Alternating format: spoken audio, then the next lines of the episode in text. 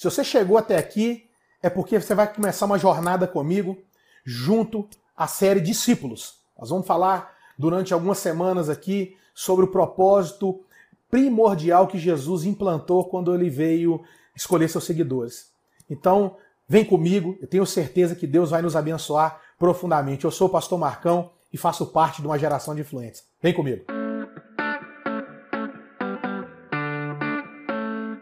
Se é a primeira vez que você está aqui, está é, aqui na descrição os vídeos anteriores. Essa é uma série de, sobre discípulos e que nós estamos trabalhando, dando sequência. Então seria interessante você voltar nos primeiros vídeos, que eu tenho certeza que vai abençoar muito a sua vida, tá bom? Tá aqui na descrição e corre lá se você não assistiu, se é a primeira vez que você está aqui. Então, dando sequência ao que nós estamos trabalhando, juntamente com Mateus 11, 28 e Marcos capítulo 3, a gente vai ter um arcabouço aqui, a gente vai ter um alinhamento muito legal. Porque Marcos capítulo 3 fala assim: ó, e Jesus subiu ao monte e chamou para si aqueles que ele quis, os quais vieram para junto dele. Escolheu doze para que estivessem com ele.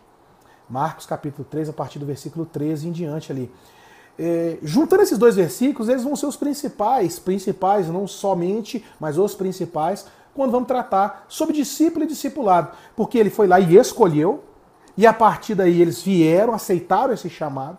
Né? É o que Jesus faz para muitos, faz para você aqui que está me ouvindo, faz para aqueles que vão chegar amanhã e que estão chegando agora.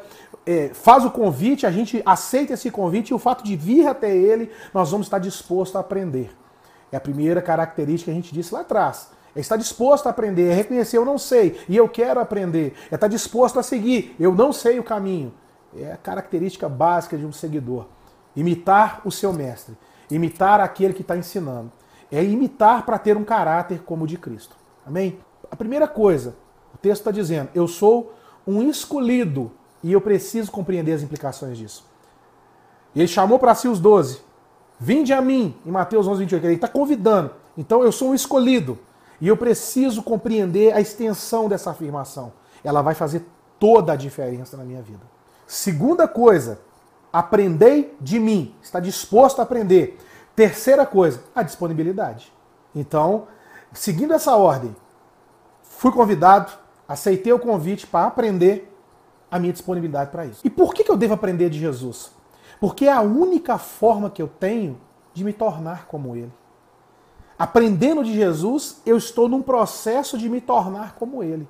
Por isso é tão importante aprender o que Ele tem para ensinar. E aí você deve estar se perguntando, mas o que é se tornar como ele? É mais do que mudar de religião, é muito mais do que ter práticas religiosas, é muito além de frequentar uma igreja na quarta-feira ou no domingo à noite, é mais do que estar ali no meio da congregação, vai muito além disso. É se tornar uma nova criatura, é ter um novo nascimento. Quem quer ser como Jesus, está disposto a ter uma nova vida. Uma outra coisa muito importante que eu preciso pôr aqui, baseado nesses versículos. O processo da escolha dele, quando ele fala, vinde a mim, o processo de discipulado, se tornar um discípulo, passa por uma palavrinha muito importante. A escolha está falando de um processo que vai ser gerado em intimidade. Quando o texto está dizendo que ele escolheu 12 para estar com ele, ele está falando de alguém que vai viver em intimidade com ele. Intimidade é a marca crucial de quem teve um novo nascimento. Porque eu preciso que você guarde isso aqui agora, até anote, coloca no final da sua Bíblia. É, coloca aí no post-it, coloca em algum lugar, anota isso, isso tem que ser uma chave na sua vida. E quando eu falo de intimidade, eu preciso que você entenda uma coisa muito importante. Ela está baseada em, em um tripé que faz toda a diferença ao entender e compreender. Eu só vou conseguir ser íntimo entendendo isso. Fidelidade está baseado no tripé: proximidade, fidelidade e constância. Não existe intimidade sem esse tripé. Isso é crucial no processo de ser discípulo com Jesus. Porque, como eu disse, quando ele escolhe, ele nos escolhe para ser os seus discípulos, é porque ele quer estabelecer um relacionamento de intimidade. E não existe essa intimidade se não estiver próximo, se eu não for fiel e se não houver constância. Então, põe isso, anota, guarda isso. Você precisa compreender isso. E por que a intimidade é tão importante? Porque traz para o seu meio. Pega as pessoas do seu ciclo de convivência que você tem um nível de intimidade com elas.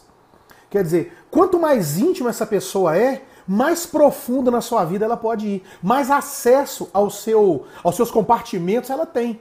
Então o que Jesus está dizendo? Eu quero ser íntimo porque eu preciso ter acesso total à sua vida. Mas mais do que isso, isso é uma via de mão dupla. Quanto mais íntimo eu sou de Jesus, mais ele está dentro de mim. Mas quanto mais isso acontece, mais dele está dentro de mim. Aí eu vou entender aquele versículo. Eu estando nele e ele em mim, permanecendo nele e ele em mim, por causa do fruto gerado na intimidade. A intimidade ela é fundamental, ela é de suma importância para que eu possa caminhar, para que eu possa avançar, para que eu possa me desenvolver, para que eu possa me estabelecer, para que eu possa gerar, para que eu possa consolidar, para que eu possa gerar de novo. E esse loop, para quê? Intimidade. Quanto mais íntimo eu sou de Jesus, mais eu sei dos segredos, mais eu sei a respeito do reino, mais a minha vida está dedicada a Ele, mais eu me pareço com Ele. Eu quero que você entenda que Jesus tinha os discípulos doze e tinha aqueles três que ele levava à parte, quando ele ia orar, quando ele ia fazer alguma coisa. Pedro, Tiago e João sempre estavam em momentos muito importantes, decisórios na caminhada de Jesus. Você vai encontrar Pedro sentado na mesa ao lado João na última ceia. Você vai encontrar Pedro e João indo até o sepulcro vazio para ver se o corpo estava lá. Eles estão sempre em momentos importantes. Quando Jesus foi celebrar a última ceia, foi os dois que foram, foram celebrar. Quando a menina estava né, morta no quarto, entrou Pedro e João. Quer dizer, um grupo de discípulos que estavam no alto nível de intimidade com Jesus. Né? Eu quero até fazer um, um parênteses aqui para você ver que isso é tão importante que no final da história Pedro vai negar Jesus. Eu sei que você conhece essa história. Por três vezes ele vai negar. E três vezes as pessoas apresentam características que só são geradas a partir da intimidade. A primeira vez fala com ele, olha, você estava com ele, quer dizer, aonde Jesus está, eu também estou. Característica de discípulo. Né? Ela afirma que ele era de Jesus porque ele estava junto com ele. E ele nega. Segunda característica, ela fala assim: você fala como ele fala.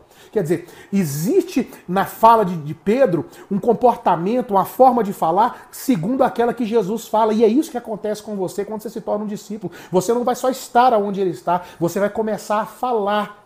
Você vai começar a abrir a sua boca e dizer aquilo que ele também diz. A terceira característica, você é um deles. Quer dizer, você está com pessoas que também se parecem com ele. Você faz parte de um grupo e esse grupo é feito de membros que pertencem a um reino que se parecem com ele também. Então, nem negando Pedro conseguiu tirar dele a característica de discípulo.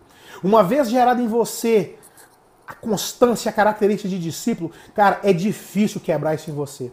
É difícil você se parecer com outra coisa que não seja com Jesus. Um imitador, alguém que faz o que o mestre faz, alguém que segue aquilo que o mestre determina, alguém que está disposto a aprender, alguém que está disposto a obedecer, alguém que é humilde o suficiente para pregar tudo que tem e falar assim: não, eu não quero isso, eu quero o que ele tem para me dar. Por mais que o que você tenha seja valioso, o que ele tem para implantar na minha e na sua vida é muito mais. Então essa aula, ela é para dizer para mim o seguinte, olha, põe no seu coração com convicção e certeza, ser discípulo é um processo de escolha. A escolha que ele faz me leva para um nível de intimidade. E essa intimidade sendo gerada vai colocar na minha vida uma característica ímpar ser semelhante a ele. E se você pegar aqui agora, para a gente encerrar, voltamos ao processo original.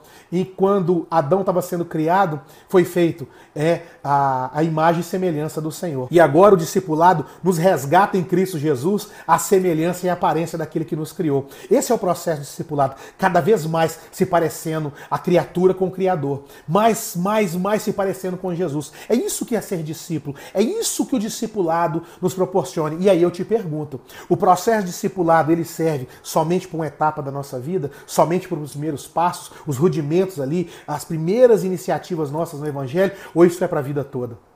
Quero que você coloque no seu coração que discipulado é aprender e a gente nunca vai saber o suficiente. Discipulado é estar disposto a aparecer com ele. Eu nunca vou conseguir chegar à estatura de varão perfeito de uma vez só. Eu preciso passar por esse processo. E no dia que eu chegar, se eu chegar, eu serei levado para o céu. Ele vai me arrebatar. Eu serei levado para o céu porque eu tenho certeza que esse é o propósito dele. Quanto mais perto de Jesus estiver, mais próximo do céu eu estou. Então eu acho que eu, o, o concreto disso tudo é se assemelhar a Ele para viver nessa terra com o propósito de ir para esse reino eterno, viver com Ele essa eternidade para sempre, né? Em nome de Jesus. Querido, eu encerro por aqui. Eu tenho certeza que essas aulas elas são, como eu disse, eu acho que no vídeo anterior, na aula anterior, elas são básicas, simples, humildes.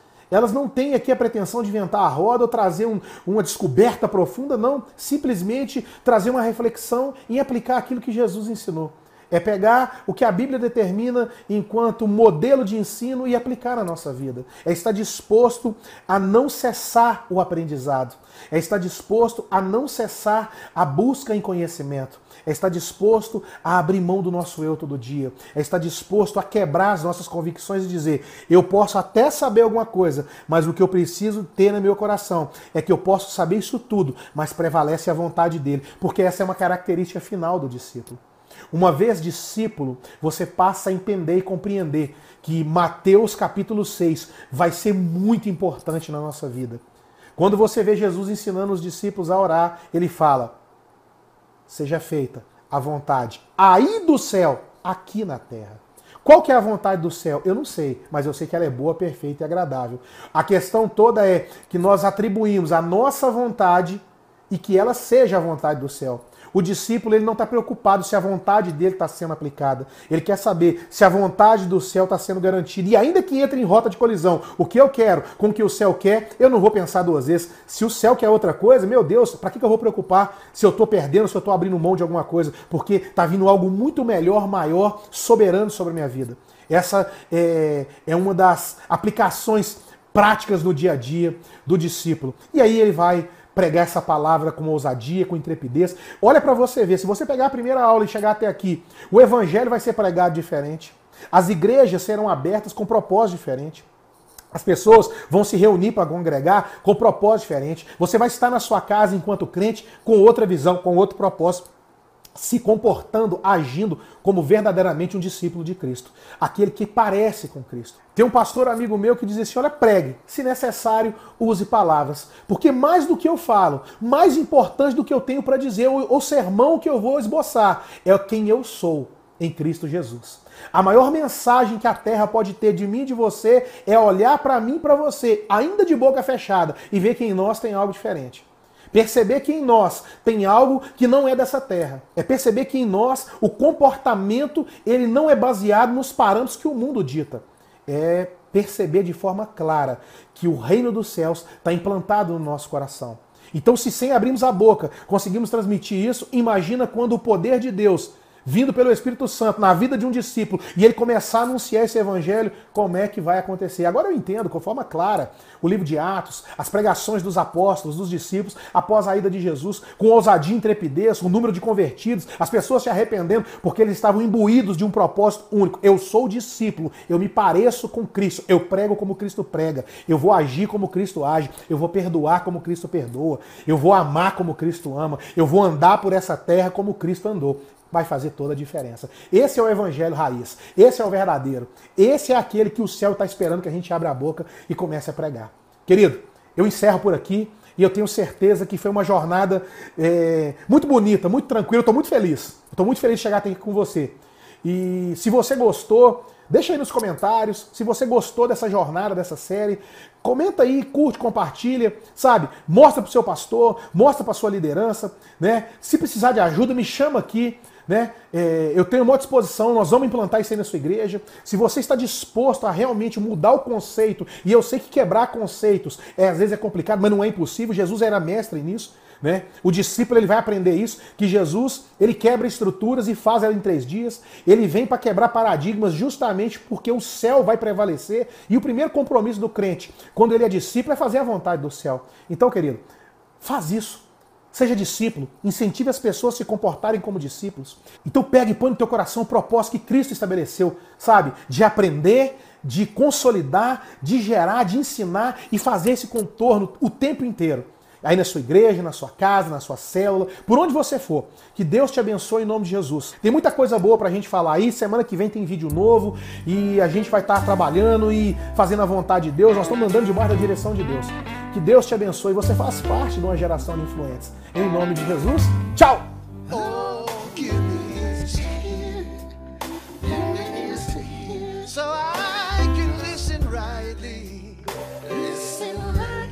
sing you praise